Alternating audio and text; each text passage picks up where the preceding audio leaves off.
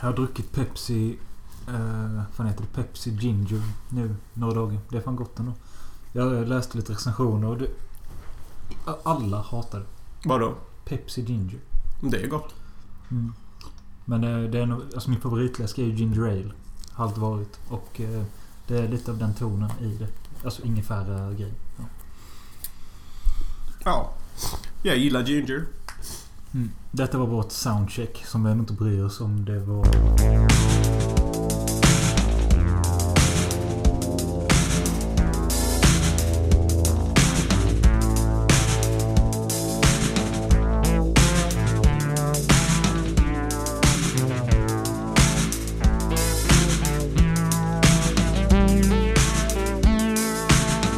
Det är torsdag och det är en tråkig dag.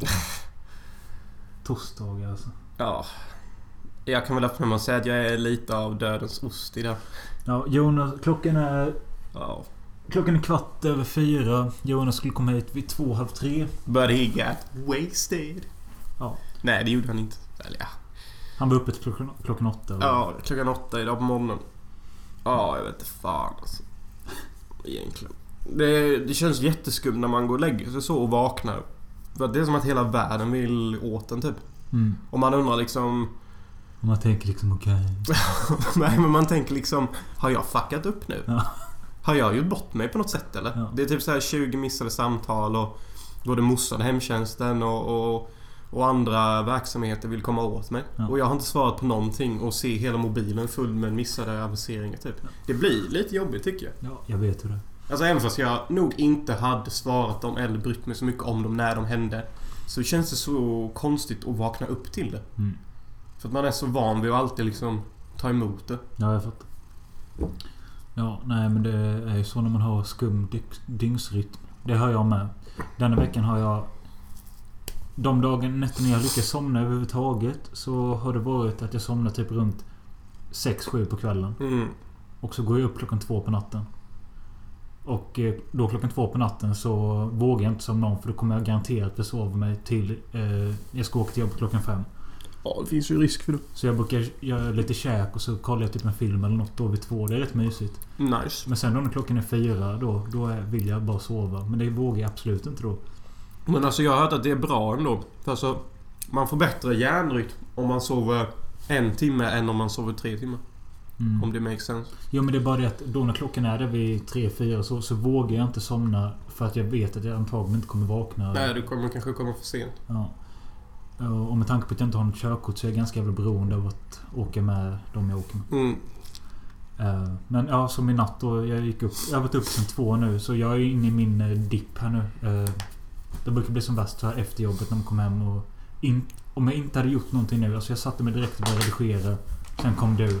Hade jag inte gjort det hade jag slocknat här för länge sedan. Och vad hade du gjort då? Sovit. Ja, det är ju också skitjobbigt.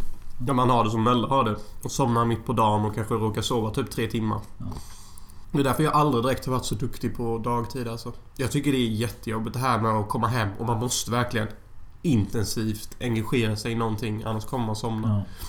Och det man intensivt engagerar sig i Det kanske inte nödvändigtvis går så bra. Man kanske bara engagerar med något och håller sig från... men det är som alla äldre på jobbet. De har inget problem med att antingen försöka hålla sig vaken till 9-10 på kvällen och lägga sig. Eh, och de som sover en stund efter jobbet, de sover sådär 20 minuter, en halvtimme. Men jag kan inte lägga mig den lilla stunden. Jag behöver typ... Alltså sover jag så sover jag. Det är ju jättejobbigt att sova 20 minuter och sen gå upp och förvänta sig bete sig normalt. Ja, men Det blir ju lätt liksom, vad, fan ska jag göra typ? Det är ju upp till var och en att komma på. Ja, alltså, ja, nej, jag vet inte. Fuck skift Du har alla drömmar och sånt? Ja, ja, men alltså jag men, Alltså, det är inte lätt att hålla sig vaken om du inte gör någonting fysiskt. Alltså sitter jag här och försöker göra någonting enbart psykiskt. Då blir det ju bara att jag till slut bara, nej fuck detta. Så ramlar jag bak och dör.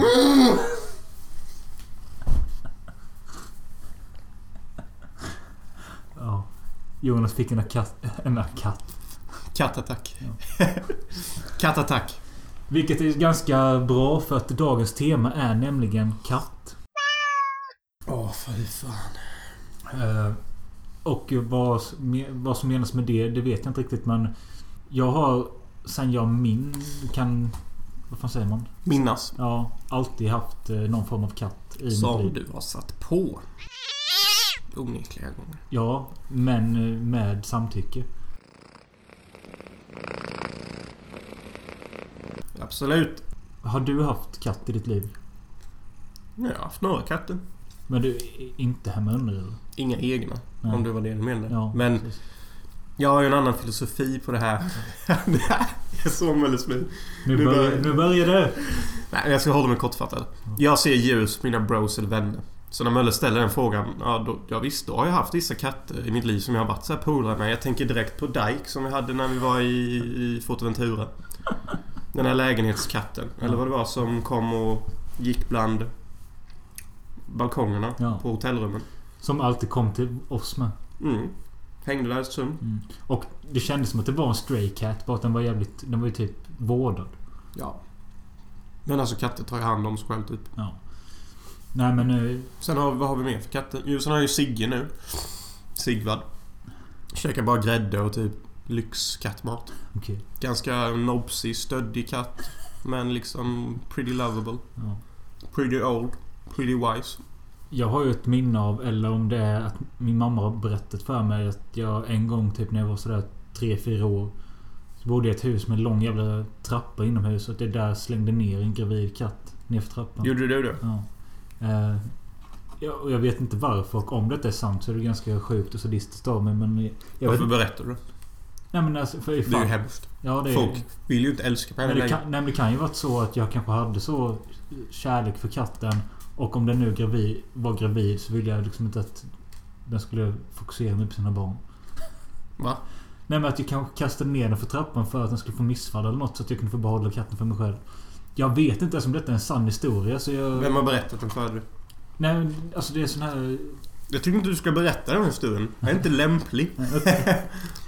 Eh, nej, det är den kanske inte. Nej, den involverar en kattmördare liksom. Ja. Men nej, men, det var ingen katt som dog. Hur vet du det? Du Nej. ville ju att den skulle få missfall. Vad hände när du Nej kastade men ner katten? jag vet, alltså om detta är ett sant minne eller en sann återberättad historia eller bara någonting jag tänkte som liten att detta kanske jag borde göra eller något. Jag vet inte. Det kan till och med varit så att det var min syster som kastade ner den. Åh, the blame game is on. Eh, nej men jag vet ju att i alla fall ingen katt dog eller skadades. Under denna inspelningen eller? Ja. Hur vet du det? Du minns ju inte ens om du har gjort detta. Nej, jag vet. Eh. Nej, men i alla fall. Jag har haft väldigt mycket katter i mitt liv. Jag, det var någon katt som födde typ sådär fem kattungar. Vi behöll de kattungarna eller något sånt. Ja, och sen så mördade du alla. För att de fick, blev gravida eller någonting. Ja. Alla fick missfall. Nej, jag vet att vi hade en katt i Kinnared som eh, min syrra typ älskade. Jag tror den hette Sally eller något sånt. Och den eh, födde barn på midsommarafton och dog i födseln. Och barnen dog också. Det är sådär midsommar som bara blev misär. Så fick de gräva ner den i trädgården och Ronja gjorde, snickrade ihop ett kors eller något. Det har jag sett. Ja. Men inte så kul. inte jag, värt ett jag skratt. försöker hitta någon positiv katthistoria men... eh, ja vad fan jag har ju Nova nu. Eh, Nova då som jag har haft i ja, snart två år. Uh, började med att jag faktiskt hade Nova och hennes syster eller bror. Ja, just Jag hade ju två katter från början. Men eh, alltså då var de ju mini-mini och Mm. det var ett living hell. Det var piss överallt och de skrek och slogs. Men de var jätteroliga ihop så men... Så ville min granne köpa den ena katten då. Och de ville ha den vita, alltså Nova. Och jag sa nej. Eh, jag ska ha henne. För jag älskar henne mer. Ja, men vad fan hon såg ju bättre ut. Tight katt liksom. Och då sa de nej men kan vi få köpa den andra då? Ja visst. Så, så tänkte jag så här att Det är bra eftersom det är mina grannar och då kan katterna fortsätta umgås och syskonen. Och eh, de fick den katten och sen gick det så här Två, tre veckor eller något sånt. Nej, det kanske lite längre tid. Och de första veckorna så, såg jag ju brorsan, katten då. Ja. Och de lekte med varandra i trädgården. Mm. Men sen så gick det då några veckor som jag sa och Då dök den aldrig upp längre. Katten. Och då tänkte... Då frågade jag eh, grannen då vad, vad är katten? Och då sa han att... Eh, alltså du får ursäkta mig men eh, den katt. Jävla ADHD. Och jag tänkte bara okej, vad menar du med detta då? Jag bara men vad menar du? Det gick inte att ha den inne. Den bara hoppade på oss när vi sov och sånt. Ja okej. Men vad är den? Har ni ätit upp den? Vill jag fråga. Men eh, det gjorde jag inte. Nej, men då berättade han i alla fall att de hade gett den till hans syster som bodde på någon gård utanför Halmstad eller något sånt. Vilket också kan vara en täckmantel för att de har grillat och ätit den. Ja. Så där försvann den brorsan. Saknar du dem, eller? Va? Saknar Nej, nej, men jag... jag fan, det- detta var mitt försök att hitta en positiv katthistoria. Men det var inte... Ja, nej. Du saknar honom inte? Eh, nej, alltså jo det hade varit kul att ha han här med. Men eh, det kanske hade varit too much. Ja. Men snart kommer väl uh, storebron till Nova hit som granne. Eh, fast de har inte samma farsa. Så jag vet inte hur det kommer bli med tanke på att storebron är ju tydligen ett jävla monster. Är det Daikatana? Ja. Mm. Ronjas katt. Mm. Mellas andra granne. AKA syster. Ja. Har en stor fet katt. Som jag har tagit med friheten till att döpa till Daikatana. Men Katter var det? Ja, det var vad hon ville men jag, jag tycker Daikatana låter coolare. Ja. Du vet vad det är för något? Nej. Ett svärd? Nej, ja, Katana är det men inte Daikatana. Vad är det? Det är ett asgammalt eh, tv-spel från 99 typ. Jaha. Och jag hade tyckt att namnet är ascoolt. Daikatana. Ja, då. Nej, det är ett skitdåligt spel. Inte de flesta, men jag tycker det är lite coolt. Men, Men så det- kan man ju göra. Du hade inte velat ha en katt själv väl? Ja, alltså katt hade jag nog fan kunnat tänka mig. Om jag har en fru också, typ som för det mesta tar hand om katten och vi kanske har lite betjänt och sånt. Alltså, jag har gärna jättemånga husdjur. Så länge jag har någon som tar hand om dem. Men jag tycker det...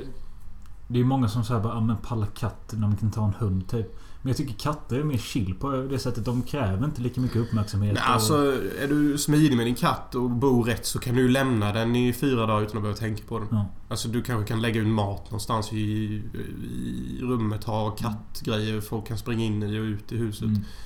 Det har du rätt i. Alltså hund är liksom så här typ bara... Det blir som en sån här... Det är som att bli specialvän åt mongo typ. Ja. Men alltså du måste vara där bara. Du, du, ska du försöka förklara för hunden att du ska vara borta längre än sju timmar. Alltså good luck typ. Ja. Alltså du... Jag vet inte hur du ens ska förklara det för en hund. Och så att den ska vara okej med det. Nej. Sen är ju hundar kanske... De är lite roligare att leka med och lite Ja, de- roligare sällskap. Ja, ibland. Alltså de är fantastiska på att bring a room together liksom. Ja. Eh, Och de sprider glädje och de är skitroliga att ha ute om man är ute och på picknick ofta. Typ Mm. om man är i Frösökullområdena som jag har varit mycket i mitt liv. Sommarstugor fina stränder och skit. Då är det askul att ha med sig hundar på sånt. För att... Ja, det är askul. Så det gör ju inte rätt katter. Katter gör ju inte stämningen i rummet roligare. Nej. De har inte den samma... De har inte samma spirit. De är mer a spirit of the mystique. Mm. The hidden and unknown. The futures of our mind. Medan dogs are more like Funny, funny, funny. We will have a funny. Så här på poddens första minuter så känner jag att detta är nog det slappaste temat vi har haft. Kattema? Ja. Varför då? Nej, jag vet inte men det känns så jävla oförberett och slappt men ändå gött. Men vi kan väl hugga in på första filmen. Strax om en minut. Okej. Jag har fått ett litet meddelande från en dejt här ikväll. En katt. Ja. Vill jag väl påstå. Alla brudar är ju katter. Mer eller mindre. Skrev hon mjau eller skrev... Hon ska ju bara höra av dig sen. Oj. Ja, oj. Men, i all, ja, men alltså... Ja, men alltså katter och kvinnor är ju typ lite samma sak har jag tyckt väldigt ofta. Många brukar ju göra jämförelsen att män är som hundar och katter som kvinnor. Men är inte katt ett officiellt smeknamn för en kvinna? Jo, det är alltså det är, Det är väl någon På låt... grekiska betyder säkert kattkvinna. Eller. Men alltså, eller latin eller vad Det fan finns någon helst. jävla låt som eh, går typ att hon är en sexig, sexig katt eller något sånt. Ja men det är ju för att kvinnor ser ut som katter. Ja, nej. Och rör sig som katter. Typ. Ja. Ja, det, var, det, det var kul en grej en, som en japansk spelutvecklare sa. Det är lite kul med katter för de är som kvinnor. Att går du fram till dem och stöter eller pratar eller försöker koppla kontakt. Så kan det gå lite hur som helst. Men om en katt kommer fram till dig eller en kvinna kommer fram till dig. Då kommer det oftast gå typ fantastiskt. Okej. Det var vad han sa. Förklarade jag det rätt? Ja, det lät lite invecklat. Men du menar att går man fram till en kvinna eller alternativt en katt. Så, Så brukar det, så kan kan det- det gå 50-50. Antingen då så ger katten dig kärlek tillbaka. Eller så typ bara ignorera den eller är konstig typ. Ja. Typ så här försvinner och sånt. Och det är lite samma sak när man går fram till en kvinna IRL. Men om katten eller kvinnan kommer fram till mig. I, då brukar det oftast typ så här 100% gå nice. Det, det tycker jag alltid är med några. Typ, det är väldigt ofta man, om man vill ha kontakt med honom så kanske inte han vill. Nej. Och bara försvinner eller gör något jobbigt. Men varje gång han kommer till en så går det felfritt typ. Ja. I feel all the time like a cat on a hot tin roof. Then jump off the roof, Maggie. Jump off it. The Tennessee Williams Pulitzer Prize winning play unfolds with a shocking impact and uncompromising realism that makes its author the most talked about dramatist of our day. 1958. Katt på ett, plå, katt på ett plåttak. Lite av en tongue twister. Men ändå inte. Eh, en film som bygger på en pjäs, vilket syns och märks. Ja. Då filmen är väldigt dialogdriven och utspelar sig enbart i ett jävla mansion typ. Ja, mansion slash hus. Ja men först trodde jag att det var ett hotell typ men eh, det var det Ja, inte. det ser nästan ut så. Men i alla fall det är Paul Newman i huvudrollen som Brick. Eh, en alkoholiserad före detta fotbollsproffs. Paul Newman vividly plays the emotionally tormented football hero. But how in hell on earth do you imagine you're gonna have a child by a man who cannot stand you? Som, Det är ju lite annorlunda i USA. Man kan typ vara hyfsat kass och inte ha potential för att bli stor. Men folk och det communityt du lever i har fortfarande koll på vem det är för de har annorlunda sportskultur i USA. Det är väldigt oftast tidningar och sånt intervjuar typ såhär 15-åringar, 18-åringar, såna i skollag. Bara för att Ah, he's the brat son, you know. He's gonna go places, we better cover him. För att det är ett större engagemang där. Så han kan vara någon sån bara. Ja, ja. Men jag- klart, i tänker våra låta- svenska ögon. Jag tänker låta det äta upp bananen. För att... Eh, något sliskigare ljud än banan. tänker jag inte... Nej. Jag äter banan, förlåt. Jag ska äta upp den fort. Jo, men eh, Brick är då alkoholiserad som jag sa och eh, han är tillsammans med... Elizabeth Taylor is Maggie the cat, a girl too hungry for love to care how she goes about getting it. I don't mind making a fool of myself over you. Well, I mind. I feel embarrassed for you. Men deras relation är inte särskilt bra då hon har gjort någonting... Eller han tror att hon har gjort någonting som har påverkat hans bästa kompis Skippers död. Och hon, Alltså. hon älskar ju honom eh, jättemycket och så och vill ligga med honom och grejer men han vill inte veta av henne. Han vill bara ha Han är jävla kåt hela första halvtimmen alltså. Ja. Och eh, till historien hör är att dagen... Filmen utspelar sig bara på en dag och det är Paul Newmans pappa Big Daddys födelsedag. Burl Ives is a sensation portraying Big Daddy. I'm gonna pick me a choice woman and I'm gonna smother her in minks and choke her with diamonds. Och hela släkten ska samlas för att fira honom. Ja, Det, helt det släkten. är en jätterik familj. Det är ju typ fan, det är Brick, hans bror. Hans brors jävla halvfeta, störda, snokande fru med fem ungar. Ja. Och sen så är det Elizabeth Taylor och Big Daddy. Ja, okej då. och Men Big Daddys jävla fru som är helt CP. Big Daddy är i alla fall mångmiljonär. Och eh, han är också cancersjuk och kommer dö snart. Det vet alla om utom han själv. Ja.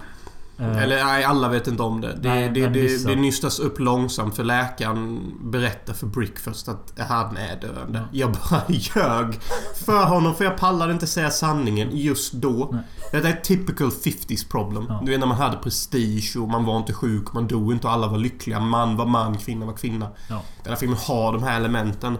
Utan att nysta det på näsan. Man får en inblick hur det var på 50-talet. Och alla i den här familjen förutom då Brick Paul Newman Håller typ på att fjäska och fula sig framför Big Daddy hela tiden. För att det är hans födelsedag, för att han är sjuk och allt möjligt. Och att han nu lever, tror jag alla. Och Paul Newman ställer sig inte in någonting. Utan han sitter uppe på sitt jävla rum och dricker sin whisky. Jag har aldrig under en film varit så sugen på att dricka en whisky i ett jävla långt glas med is i. Ja, men han dricker ju askonstigt med. Ja. Han kan ju smeka det så här och göra konstiga handrörelser med det. Men sen så när ibland när han dricker så dricker han det med två händer. Som en kvinna typ. Ja men ni vet när man sitter så här och kurrar typ så dricker han liksom... Och så bara vara intressant direction av Brick Ja. Paul och göra dricka så. Han har lite problem att gå med för att han bryter benet i början av filmen för att han ska hoppa... Inte hoppa höjd, hoppa häck när han har supit sig full. Typ. Ja, det är lite kul. Ja, men i alla fall... Eh, Ja, Brick Daddy får ju damm till slut för att alla de här jävla ungarna skriker och sjunger hela tiden på den här festen.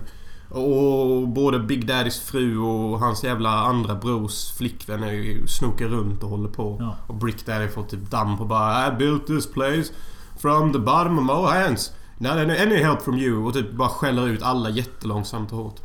Det stod att filmens tema eh, är det där det som han börjar gapa om som jag var tvungen att googla vad fan det betyder. Mendacity. Mm.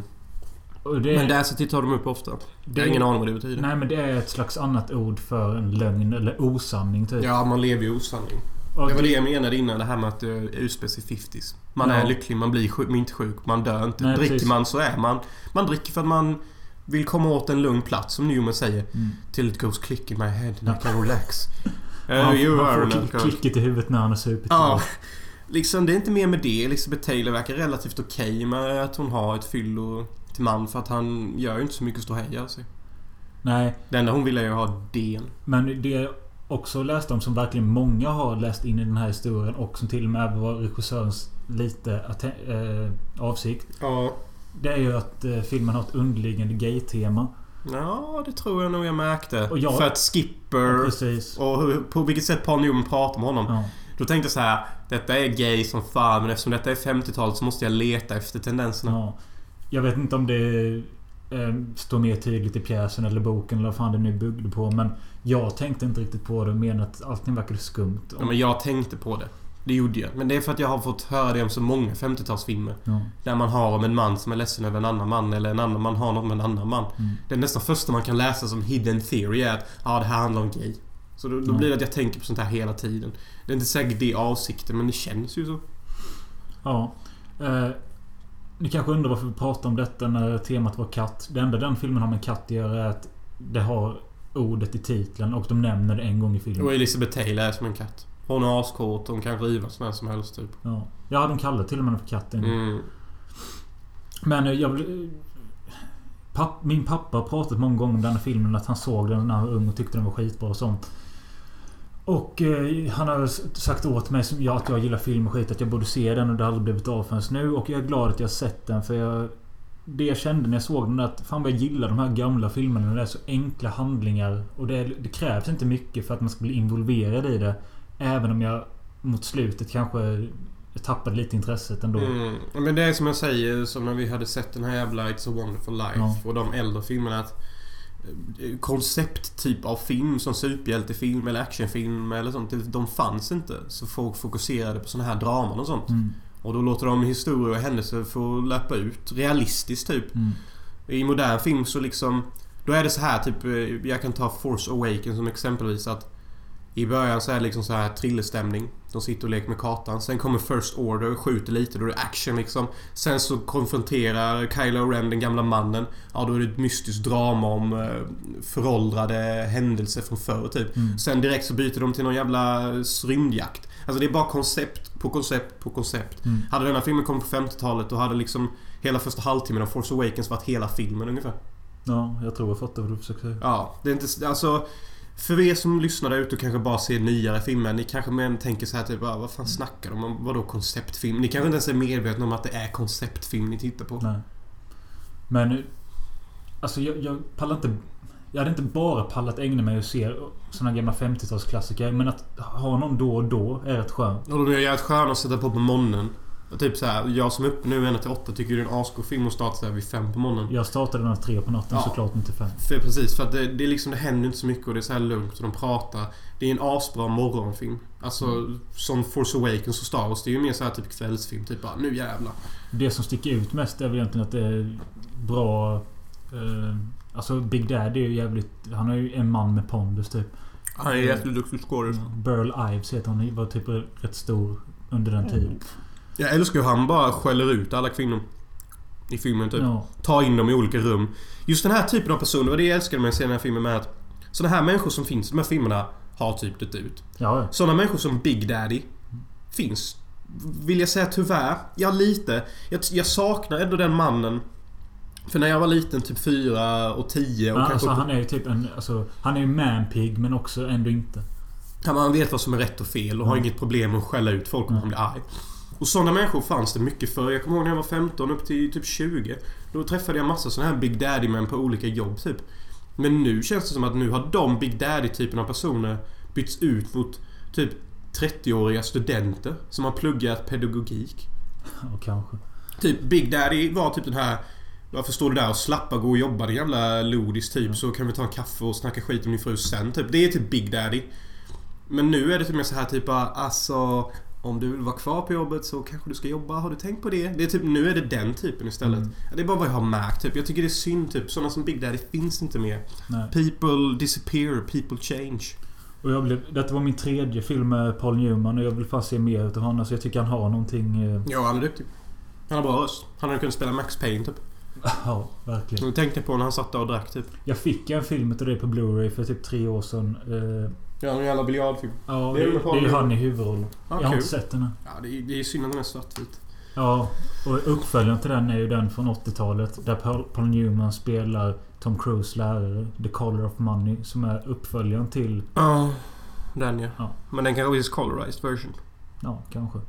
Och en annan sak man kan säga är att den här... Eh, pjäsen då. Den görs ju tydligen typ ett, en gång om året. Och senast nu gjordes den i Stockholm för en månad sedan typ. Kul. Ja. Men den görs nog en gång om året på många ställen. Jo, jo. Det... Ja. Jag menar inte. Fan. Ja, nej men jag tyckte den var bra. Men det, det är någonting... Först satte jag en trea på den. Sen satte jag en fyra på den. Sen satte jag en tre och en halv. Den är väl i princip felfri. Men det är inte så att man går och sätter en femma eller fyra på det utan att tänka till. Tre och en halv på den. Mm.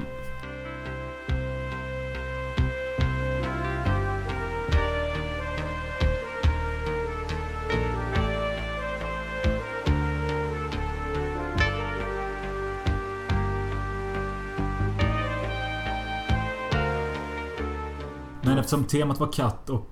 Vi hade ingenting med katt att göra i förra filmen. Men det har vi däremot i denna. Och det är Cat People från 82. Ja. Och eh, vi såg den ihop. Jag har sett den många gånger som liten. På VHS. Ja. För att det är nudity, blood and mystik. Men det jag kände nu när jag och Jonas såg om den. Det var att när jag såg den som liten och hade den på VHS. Så började jag bli osäker nu. Att jag vet inte om jag hade hela. Eller så var det att jag bara såg typ vissa delar och spolade emellan. Mm. Eh, Det kan ju nog ha varit fallet. för att... Den är ju lite så här slowfox mellan varven. Ja. Men det är ju en sån typ av film. Det var innan filmer blev koncept. Och filmer kunde våga ta tid på sig och etablera att Ja, nu ska de här två huvudpersonerna liksom bli kära. Mm, Då är det helt okej för filmen att ta dem på en dejt. I fem minuter. Ja. På kanske två olika platser. De kanske inte direkt pratar om handlingen utan mer om filmens atmosfär. Ja. Alltså deras dialog bidrar till en bättre stämning. Också en sån grej som man inte ser i dagens filmer. Utan då hade de gjort den här dejten på kanske en minut. Ja. Men de hade gjort det som en som en sån här grej, typ att nu är den på en dejt. Ska det vara montage? Ska det vara klichégrejer? Vad ska vi ha för att göra det här till en gimmick typ? Så Ja. hade de tänkt. precis. Nu är detta bara en dejt i en pond bland änder. Och de pratar om någonting. Ja, kan det ha varit något som har hänt innan i filmen? Bara för att etablera sin egen, eller Just det, egna exakt. relation. De låter karaktärer växa ut och bli sig själva. Vilket oftast gör att det blir en lite bättre film. Ja, jag vet inte om jag håller med. Jag kan tycka att såna här filmer är jävligt sköna ibland för att det tar mig tillbaka hur det var förr när man såg film. Mm. Man kunde sitta i soffan. Det var okej att ta en pissepaus mitt i filmen Mm. för att man kunde förstå att Ja, man missade typ ingenting om Nej, och, och jag säger inte att liksom de scenerna man gick iväg och pissade på nödvändigtvis är dåliga. Jag bara säger att det blev en annan stämning till filmkollandet. Typ. Ja. Men filmen börjar i alla fall med en ganska intressant scen i ökenlandskap typ med någon jävla panter. Eller vad fan heter det? Leopard. Mm. Eh, Det är ganska snyggt de här ökengrejerna. Om man nu kan kalla det öken. Eh, Ja, jo men typ. Ja. I alla fall Nat- Natasha Kinski, Klaus Kinskis dotter, är huvudrollen och hon kommer hem till sin bror Malcolm McDowell som jag stör mig på. Eh, alltså stör mig på hans utseende Malcolm Ja, han är ful. Men ge någon film som han är med i som alla känner till. A Clockwork Orange. Ja, just det. Huvudpersonen där. Ja. Är rätt ful va? Och eh, hon, ska, hon har inte träffat han sedan de var jättesmå och eh, det visar sig att eh, han är en eh, leopard. Ja. Eller nej, han... Han är en leopard. Nej, men han är... Ser Michael ut, Down är en leopard. han ser ut som en vanlig människa. Den men- är en leopard. Och ganska snabbt i filmen så ser man att han liksom... Han beter sig inte riktigt som han ska mot sin syster. Han luktar henne i nacken. Han är kåt på henne. Han vill trycka in den där bak Ja. utan nåd. Eh, Men i alla fall... När han blir kåt då... Eh, Då bör... då måste Han han knulla och då söker han upp... då söker han upp någon jävla... Vem beskriver vi? Riktiga människor eller en filmkaraktär? Malcolm McDowells karaktär. Mm. Han blir kåt på sin syster och åker iväg och eh, ska knulla en prostituerad istället. Mm. Och när han blir så pass kåt och ska börja knulla, då förvandlas han till en Ja, efter sexet så förvandlas han till en leopard. Och måste döda för att Att kunna bli en- mänsklig ja. Ja. Precis. Det, se, det här är också så här mystisk lång handling som måste få ta sin tid och nystas ut. Ja. En sån här handling i dagens samhälle hade man väl bara... Hmm, kan vi inte bara ha en sexscen i introt och sen visa hur han blir förvandlad så kan vi ta det därifrån Ja. kanske. Så eh, slipper vi etablera hela veterinärsteamet som kommer in och räddar leoparden första gången. Ja. För att eh, han eh, hinner inte döda någon. Eh, så att han hamnar på ett jävla... Veterinären. Ett zoo typ. Ja, typ ett zoo. Där lite olika karaktärer jobbar. Och veterinärchefen spelas av pappan ensam hemma. Ja! Rest in peace, han dog tidigare i förra Det är ju fan ja.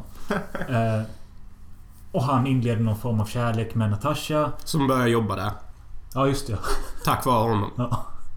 Och de har ju då brorsan där inlåst i buren. Det vet ju inte hon om. Nej, men hon har ju någon form av speciell Hon har en kontakt. connection med katten känner man. Det är lite så här Forced telepathy. Ja. När de visar, visar leoparden första gången. Ja, den sliter ju av en arm där med.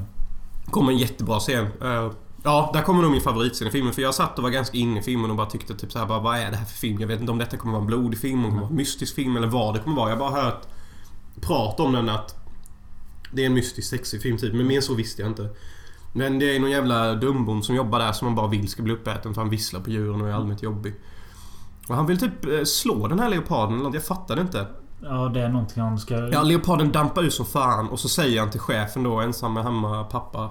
Att typ, han får spel igen och så binder de fast någon form av som taser. ja, som han... eh, ge stötar till- Ja, som Peter Stormare har i Jurassic Park 2 typ. Ja. Fast den, de binder fast den på armen så han ska få bättre kontroll. Men då rycker ju leoparden in armen och sliter av hela armen på honom. Och det är fan asblodigt alltså. Ja. ja, det är rätt gött när de filmar Natashas fötter så rinner det ut Ja, en pool. och det bara fossar blod mot hennes fötter så och hon andas djupt och... De gör verkligen en stämning av detta och...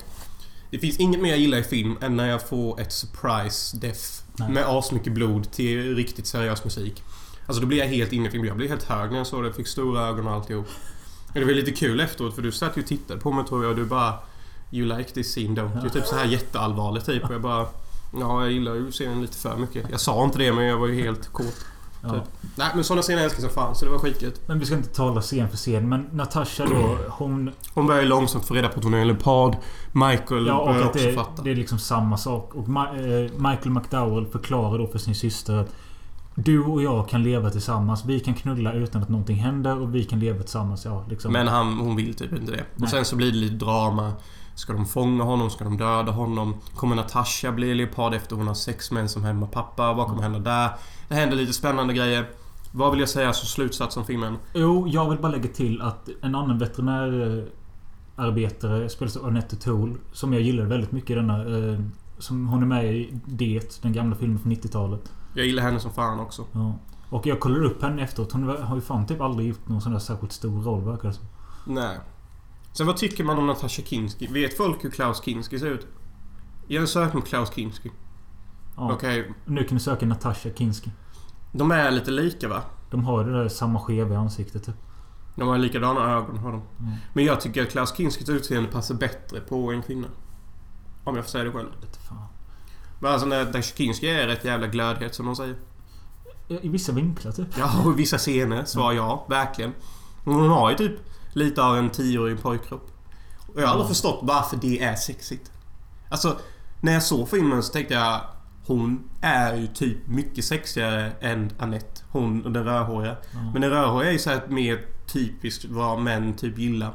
Hon har typ så här, hon är normal kroppsbyggd.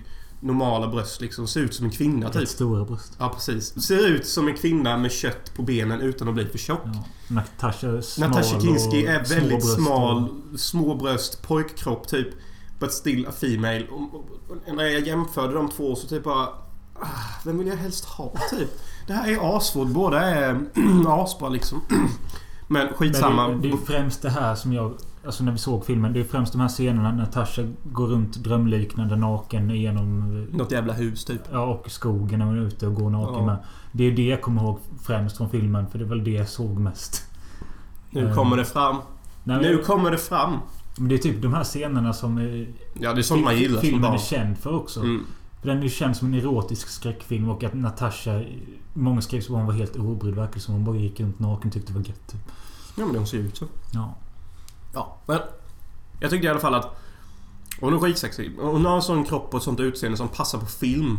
Hade man sett de här två i verkligheten Då kanske man hade dragits mer till hon den rödhåriga. Mm. Typ.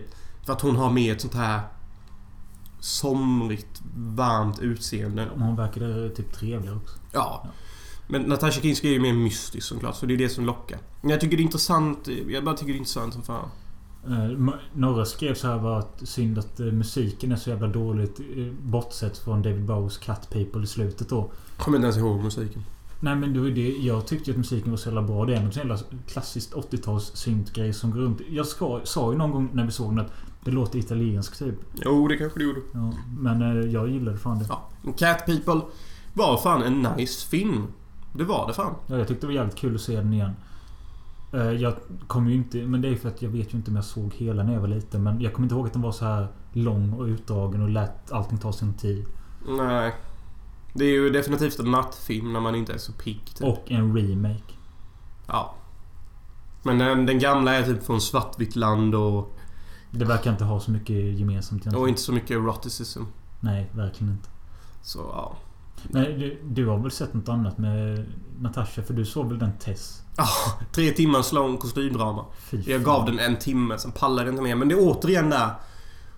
Det finns olika kvinnor i den filmen och Natasha Kinski har ett filmutseende, det är allt jag försöker säga. Hon har det här utseendet typ att IRL...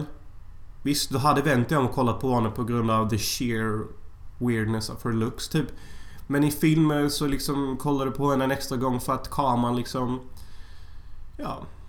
For the lack of a better word, make fucking love to her. You know? Some people are like that. they look hideous in real life. But in, you know, the movies they shine. Because, you know, the camera lens adds not only five pounds, but, you know, Ja. other stuff. Men har de addat 5 pounds på henne så var hon inte mycket i verkligheten. Nej, hon är antagligen mycket smalare i verkligheten än i filmen. Ja. Nej, men Cat People. Se den om ni vill ha någon gammal 80-talsskräckis ni inte har sett. Mm. Everyone gets a second chance. But not everyone manages to take them. Luckily for me, I had a very important companion to help with my second chance. Den sämsta övergången någonsin. Vi har sett filmen A Street Cat Named Bob. En film som eh, handlar om en uteliggare. Som tjänar pengar genom att spela musik på gatorna. Det- går åt helvete. Han är beroende av heroin. Mm. Och eh, han har fått en sista chans av sin... Eh, han blev- Parole officer eller något ja, sånt. sån som tar hand om honom. Att nu sätter du dig på ett metadonprogram och fixar du inte detta då får du ta vid din lägenhet och allting och du får inte ha någon mer kontakt med oss. Mm. Så han tar detta till sitt hjärta, han får en lägenhet och börjar spela på gatorna igen. Tills det en dag dyker upp en katt i hans lägenhet. Mm. Och den katten döps till Bob. Mm. Ja. Och han tar med Bob ut på gatorna och låter honom sitta på hans axlar och sitta på gitarren medan han spelar. Katten väljer att göra det liksom. Ja. eh, Och han blir inte av med katten även fast han försöker. För han säger till alla det är en stray cat, inte min katt. Ta Mm. bort den. Men sen så liksom...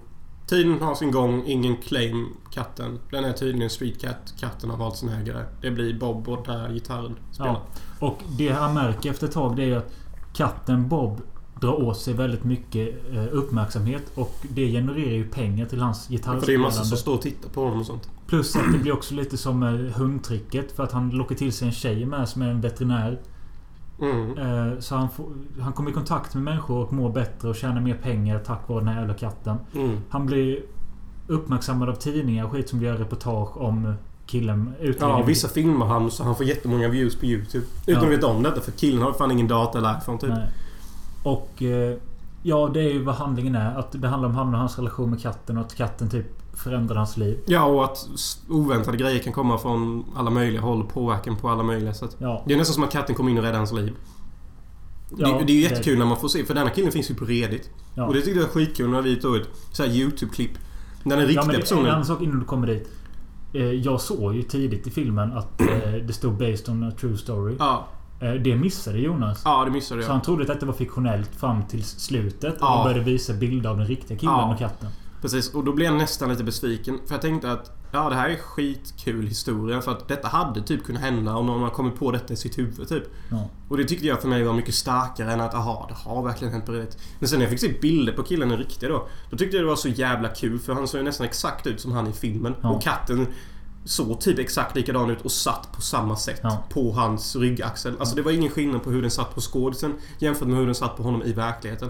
Och det tyckte jag var så jävla häftigt typ. Ja. Att det här går en, en, en, gammal uteliggare, en nu rik man, runt med samma katt som han hade när han var uteliggare. På en röd matta. Och det ser så kul ut med att katten liksom står på axlarna hela tiden. Ja, den står typ på axeln. Den ligger inte så mycket. Utan den mer står typ. Så den är liksom... Den har ju, som han själv säger att den, den har en viss charm och, och karisma till att kunna ta in hela omgivningen han är i. Ja. För att den är liksom den som är typ kung på röda mattan. Ja. Alltså han, gitarrspelaren själv fattar ju någonstans att katten är större än mig typ. Ja. Det enda som gör att jag är med i den här historien det är att jag kan typ sjunga och jag kan tala. Ja, men det är ju det är ingen som bryr sig om hans musik egentligen. De, de går ju bara fram för att eh, De tycker ta, en- katten- ta en selfie med katten. Ja, för de tycker det är skitkul att katten sitter på hans gitarr och sånt. Ja. Och det är ju lite kul. Det är ju lite udda. Ja. Eh, men vill, man se klipp om den riktiga killen så kan man bara söka typ Real Street Cat Bob eller något sånt så kommer det upp massa klipp på YouTube. Mm. Eh, det, så det är en fin historia som du sa. Det, det räddade säkert hans liv. För att han hade en, han har en polare i filmen som dog av överdos. och. Gollum typ. Ja. Fan vad äcklig han ser. Just give me one hit man. Give me cash man. Going good for you. You have a cat now eh? Han är sjuk i huvudet. Men filmen bygger ju på boken som killen själv har skrivit. Med hjälp av ghostwriters. Ja. Så han har inte skrivit den själv utan quite the opposite Ja, faktiskt. men det, han har väl hjälpt till att berätta om sitt liv. Ja, det har han Ja. gjort. Det är exakt. Och när han signerar böcker så får man också ett tassavtryck till. Det är ju sett som fan. Ja. Men ja, eh, ja. Ja men alltså ja. Alltså vi behöver inte prata mycket mer om det. Nej men det är filmen. Det är liksom en, en feel good typ fast med en katt typ och Den är lite intressant så. Men det var det... Vissa hade kritiserat att den ligger under kategorin komedi. Och det kan jag väl Det är ju inte så mycket komedi egentligen. Det är mer ett drama. Ja, jag skulle också säga att det är mer drama. Det som gör att den är komedi är att den är ofta från kattens perspektiv och det är katten som skapar lite trubbel ibland. Ja. Och då blir det lite så här men det, komiskt. Men det är ändå på den nivån att det är inte så här överdrivet typ att... eh, Nej, men det är väl det att folk känner att detta känns som en barnfilm med djur som springer runt och Ja, sånt. men jag tyckte det var kul. Men, alltså det är mycket från kattens synvinkel att hundar skäller och sånt hela tiden. Att katten blir nervös och... Mm, och det är bra. Det gör att man kan liksom bonda med katten mycket. Mm. Och förstå liksom vilken utsatt situation det kan vara i ett veterinärsväntrum. Mm. Med typ sju sjuka hundar och en katt. Kan ju vara rätt spänt som katt att vara det. Och det får man ju liksom känna när de filmar och gör på det sättet. Vad kul det med tyckte jag när vi såg behind the scenes och de berättade att de hade typ sju olika katter som spelade Bob. Och de Ja. hade en som stuntkatt som gjorde alla scener de skulle springa och Ja, hoppa. och så och bara ha typ This is Harry, he's the laid back cat. This is Frank, he's our stunt cat. And this is Larry, he's a bit of both. Was that everyone? Så de hade massa katter och typ. de använde den riktiga Bob lite med. Ja, och till vissa, vissa stillsamma scener Mm. typ så tror jag de hade den riktiga Bob. Ja. Nej men fan. Alla tre filmer vi har pratat om. Jag tycker ni kan se alla tre. Fast de är väldigt olika. Ja, alltså... De, de här tre är ju asor, men det beror helt på vem ni är som person typ. Ja. Alltså de här tre kommer från tre olika skeenden Ja. i filmhistorien. Och fan tre väldigt olika Ja. tidsperspektiv. Och A Street Cat Named Bob. Jag har ju nämnt det att moderna filmer och sånt är ju bara konceptfilmer. Vad, är detta då en konceptfilm? Skulle du säga Jonas? Och med det skulle jag säga att... Ja... Typ. Alltså... Återigen har vi scener här som... Som liksom... Som när hans kärleksintresse får reda på att han är metadonknarkare och hon gillar inte knarkare. Ja. Då visst, det blir en lite dramatisk scen här. Men återigen, hade detta varit en film på 50-talet så hade den scenen varit fem minuter längre. Mm. Nu är det liksom så här, nej men du är knarkare, jag vill inte vara med dig. Fixa ditt liv, bla bla bla. Och sen så hoppar vi över till ny stämning. Ja. Så den är ju fortfarande lite konceptstämning så. Men inte så extremt mycket som vissa andra filmer kan. Vi glömde ju nämna i början det vi sa förra gången vi såg så att eh, vi skulle ha ingången med de här filmerna. Eh, att i slutändan bestämma vilken katt vi hade velat ha eller något sånt. Ja, men nu får vi göra alla tre filmer för det fanns ju inte tillräckligt många katter för att man skulle liksom... Nej men det var ju det av alla tre filmer vi skulle komma överens om. Vilken, Som är ens favoritkatt. vilken katt ur de tre filmerna skulle vi helst vilja ha? Då står det alltså mellan Elizabeth Taylor, Bob och Natasha Kinskis Har jag sex med dig blir jag en leopard. Om man kan säga att är Natasha en katt så är hon... Ja, Ja, Elizabeth Taylor är en katt, Natasha är en katt och Bob är en katt. Ja. Så av en... Eh, Ja, Ma- Malcolm McDowell. Ja visst. Vill du ha Men- honom som alternativ nej. så är det helt okej för mig. Jag kommer inte välja honom. Men det är de tre katterna jag står mellan. Vem vill man helst ha hem? Och umgås med och ha som sin partner eller någonting. Eller vad fan som helst. Eller Ja. bara känna eller något. Återigen det slappaste jävla hittepå som någonsin. Men... eh, Och jag vill ha motivation och varför. Ja men då, då är det lite frågan. Alltså om man väljer Natasha. Är det i form av människa eller... Hon är ju människa först men ligger du med henne blir hon katt. Och sen måste hon döda igen för att bli katt. We follow the rules of the movie. Ja, jag vet. Men då... På grund av det som han sa så måste jag ju välja... Ah, nej, jag kan inte... Jag väljer Elizabeth Taylor. You're one lonely packer. Ja, nej, men jag tänkte jag har redan Nova. Då behöver jag inte Bob. Nej. Och då kan jag ta Elizabeth Taylor då som är människa. Stark, argsint kvinna som är Kate. Ja. Vad väljer du själv? Ja, jag vill ju också gärna säga Elizabeth Taylor. Jag tycker hon är asduktig skådespelerska och man kan säkert göra roliga teatergrejer med henne. Eh, Sen vill jag ju välja Natasha Kinski med för spänningens skull. Men jag är, Ja, det hade jag, varit jobbigt. jag är ju livrädd för att inte hon kommer ha kontroll på sin animalistiska sida och kanske Ja. döda mig. Jag Ja, men det, vad fan ska du göra? Du- Om du får aldrig ligga med henne. Ja, Typ. men vi ligger ju sen får vi gå ut och mörda någon. Ja. Men det blir ju också det här typ, jag kommer ju dra med mig lik efter mig. Och till Ja. slut så kanske hon dödar någon som jag bryr mig om. Mm. Det är asvårt. Okej, hade jag varit typ i Sydamerika eller någon djungel eller någonting eller inte där jag är just nu. Då hade jag nog valt Natisha. för, att, för att vara säker. Men jag vill ju inte säga Elizabeth Taylor bara för att du tar det. Men det var hon jag hade sitt in på. Men jag kan inte ta Bob heller. Känner jag. Okej. Det är meltdown här. Jag får väl ta Taylor. Nej. Jag tar, jag tar Kinski. Fan, jag är living on the edge. Ja, jo, det är spännande. Jag vill höra hur hon har det som leopardkatt och skit. Jag vill göra spännande grejer. Men eh, frågan är om du ska göra mer sån här teman på ett djur typ. Vi kan väl ha hundtema. Ja. Då kan vi se de här gamla sportfilmerna med hunden. Airbud. Ja, så jävla bra. jävla fina filmer va? Ta en rakt i hjärtat alltså. Vi får se vad nästa avsnitt blir.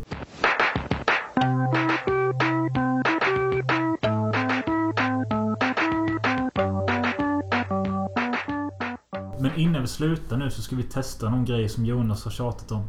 Ja, vi ska testa att spela in lite lines. Beroende på hur det går får vi se hur långt vi gör. Jag skrev färdigt manus igår. Eh, Det är, Alltså, vad är detta vi ska göra? Det, det är till en scen... Till berättarens på Ice of the Sun eller? det är Ice of Tisania, långfilmen, så finns det en... Huvudpersonen kommer in i en korridor och där möts han av en trollkarl. Som sätter allt på sin spets för sin huvudperson. Han berättar för honom att du är skev i huvudet, visionerna du har är falska, vi är goda, du är ond, bla bla bla. Riktigt trollkarl som kommer in och bara så här är det, du får tro på det om du vill. Så det, och de har en telepati-fight då. Eh, alltså de pratar till varandra telepati. För att trollkarlen använder någon magi som gör att allt går i super slow motion. Så det tar typ en minut för hjälten då att lägga arm i geväret innan han kan skjuta honom. Så de har en dialog under tiden. Väldigt spännande scen. Och det du vill att vi ska göra är att läsa in någonting? Vi läser in trollkarlens dialog för att Okej. enligt... Han pratar som en kör för att han kommer ju från en annan dimension. Och han bär med sig rösterna från sitt folk gemensamt typ. Inget som kommer förklaras i filmen men det är mest att jag har koll på vad det är för person. Typ. Okej. Ja men vi kör. Mm, jag ska plocka fram datorn bara. Så får vi köra några lines och se hur det går bara. För att jag tror det ändå det blir rätt många och det brukar ta tid. Sånt där. Det, alltså The Voice då. Det är trollkarlens röst. Jag bara döpt honom till det. Och det vi ska göra är att vi ska säga linesen simultaneously. Okej. Så vi kan prova här. På tre så kör Okej. vi. Ett, två, tre. The villain disguised as a hero has arrived. Dressed as some yellowish fever of doom. So we all can feel his misguided wrath. Vad är detta för något? Det är ju episka The lines. villain disguised as a hero has arrived. Dressed as some yellowish fever of doom. So, so we all can feel his misguided wrath. Vi kanske kan förenkla meningen. So we... So we can feel... Vi kan... Det är precis som du har typ googlat powerful words and... Uh, Ja men det ska ju kännas som detta är en sån här typisk mäktig grej. Okej, Typ. men vi testar igen. Då man ska ha ett speciellt uh, röstläge eller något. Eh, The villain disguised as a hero. Ja men prova du göra något sånt så gör jag också något sånt. Okej, på tre igen. Ett, två... The villain Ja. dis...